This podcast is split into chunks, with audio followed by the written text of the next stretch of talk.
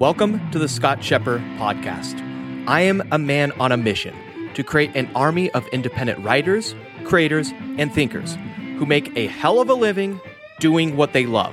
And it all starts with one thing, and that is doing things the old way, the hard way, the deliberate way, the AntiNet way. Listen in as I share thoughts and rants of what goes on behind the scenes as I create an independent knowledge empire where I get to spend my days doing what I love reading, writing, and thinking while making a hell of a living and helping my people do the same. What is up, friend and fellow anti netter and fellow analog knowledge revolutionary? What is up, friend and fellow anti netter? Scott Scheper here. I'm driving to the office on a Thursday at 11:02 a.m. post meridium. And yes, I don't get to the office at like 8 a.m. or 9 a.m. and do the whole 9 to 5 grind because you know what? I freaking choose not to. And in the mornings I spend my day every every day always taking care of the body by even just if you know if it's like 10 minutes just to like move around and work out and whatever. But I'm not going to bore you with that right now. I'm going to entertain you with a little nugget of wisdom. And that is a little gem that is going to be included and is coming soon in the fourth issue of the Scott Scheper letter. And I'm not going to detail it uh, in its entire entirety because I'm going to save that for my fellow Scheperians, my Scott Scheper letter subscribers, uh, to get the full, the full, uh, uh, whatever dosage of it. Sorry, you know, whenever I'm. By the way, when you're listening to this podcast, uh, just be forewarned that you're listening to a man who has ADHD and is also driving and is also holding up his iPhone and speaking to you and trying to uh, give you some valuetainment and infotainment. So sometimes there will be pauses because I'm like looking at literally like just like the movie Up, uh, Squirrel, you know, Dug. I'm getting distracted by stuff when I'm driving around and also trying not to kill an innocent child that runs out in the middle of the street. Um, so anyway, I'm gonna continue on and not uh, go on a tangent because then I'll, you know, use metaphors such as a freaking child running into the middle of the street and getting hit by a car. So I'm not going to do that.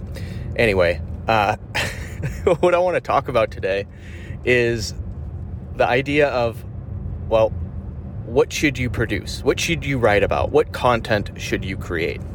And I've made it a habit uh, every Thursday to publish a piece of infotainment to my email list and you know also to uh, repurpose that content into other media as well such as youtube for instance.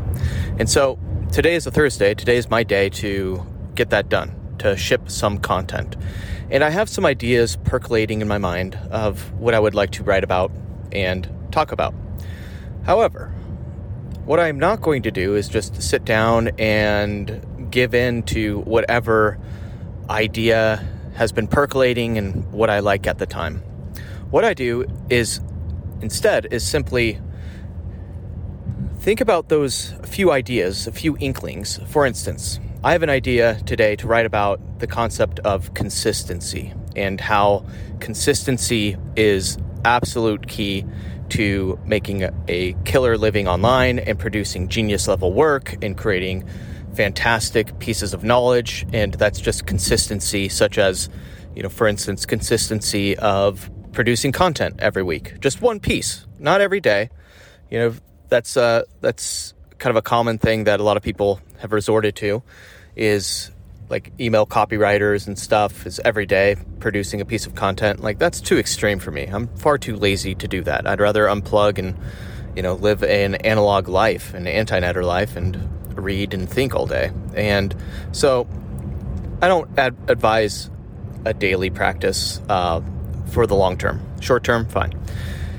But the concept of consistency, that's, that's an idea, that's an inkling of a uh, candidate that I would like to potentially write about today. Another candidate is the essentially the idea of instead of meditating to uh, undertake the practice of neuro imprinting, aka taking a passage, a piece of text, and writing it out by hand. And that's another inkling I have. And those are the two primary candidates, right? So instead of getting to the office and just choosing one and going with it, what I'm going to do instead, and this is something I covered in issue number four of the Scott Scheper letter, and is the idea of I'm going to take out, I'm going to go explore those areas in my AntiNet. I'm going to go look up consistency, and I'm going to look up neuro imprinting and meditation. I am going to kick my feet up on my desk with a wad of note cards in my hand from that contain gems of wisdom that I've completely forgotten about. And I know, for instance, when I look up consistency, I'm going to get to a section in my AntiNet, uh, essentially my, you know, analog Zettelkasten, and I'm going to get to a section in consistency, and I know that there is a nice quote and an excerpt from uh, the book written by Scott Adams called, I believe it's called, um, God, what is it called? It's like How to Fail at Everything and Still Win Big or something like that. And there's a great quote from Scott Adams and uh, where he talks about consistency and how it is important to be consistent because at least with consistency you can over time just make small tweaks and constantly iterate opposed to you know making huge changes and huge massive undertakings you know in going in one direction. If that doesn't work you know going a complete 180 direction that can be exhausting. Instead it's just kind of choosing one direction and consistently producing in that direction. And then and then making tweaks and iterations, small, small, tiny little bets, kind of like that book, right? So that's what I would probably find if I looked up consistency. However, there's going to be some surprises and other things. And then what I'm going to do is then take a random swath of cards and just start exploring my AntiNet randomly and creating random connections, random surprises I'll be following links and following this whole trail and going in complete exploration mode. And this seems like a rather basic concept or an idea of brainstorming by reviewing note cards, right? And the the important aspect of this, and this is what a lot of people miss within the PKM space and you know, Obsidian Space, and even people that read Luhmann, like these, you know, digital hipsters that read Luhmann and then they think they understand Zettelkasten without actually freaking building out their own analog Zettelkasten and reproducing what Luhmann did.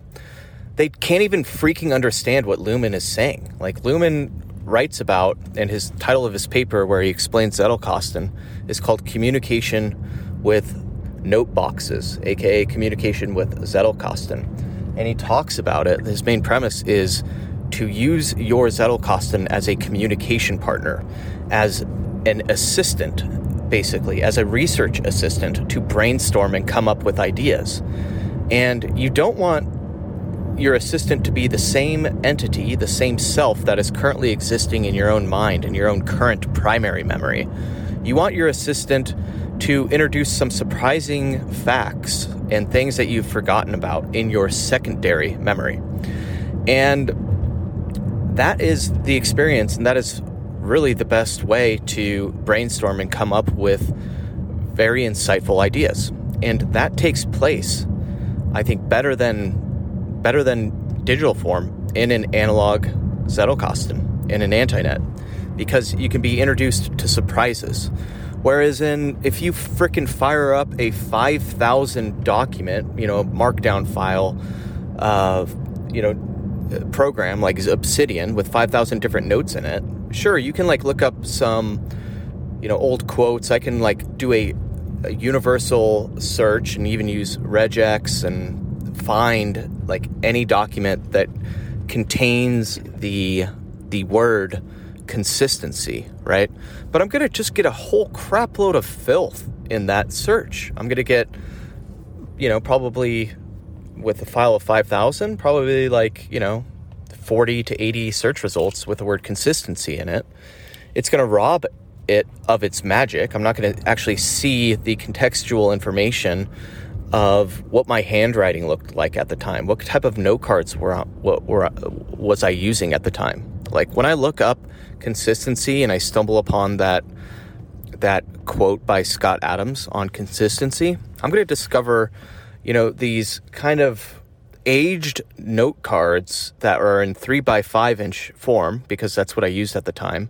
And it's instantly going to take me back to the time that I read that book, which it was in 2014 while I was living in the Virgin Islands.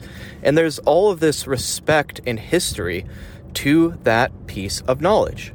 And, you know, there's going to be other things and gems like that, like 15 other cards like that that I discover when I go on this journey, when I go on this communication experience with my secondary memory.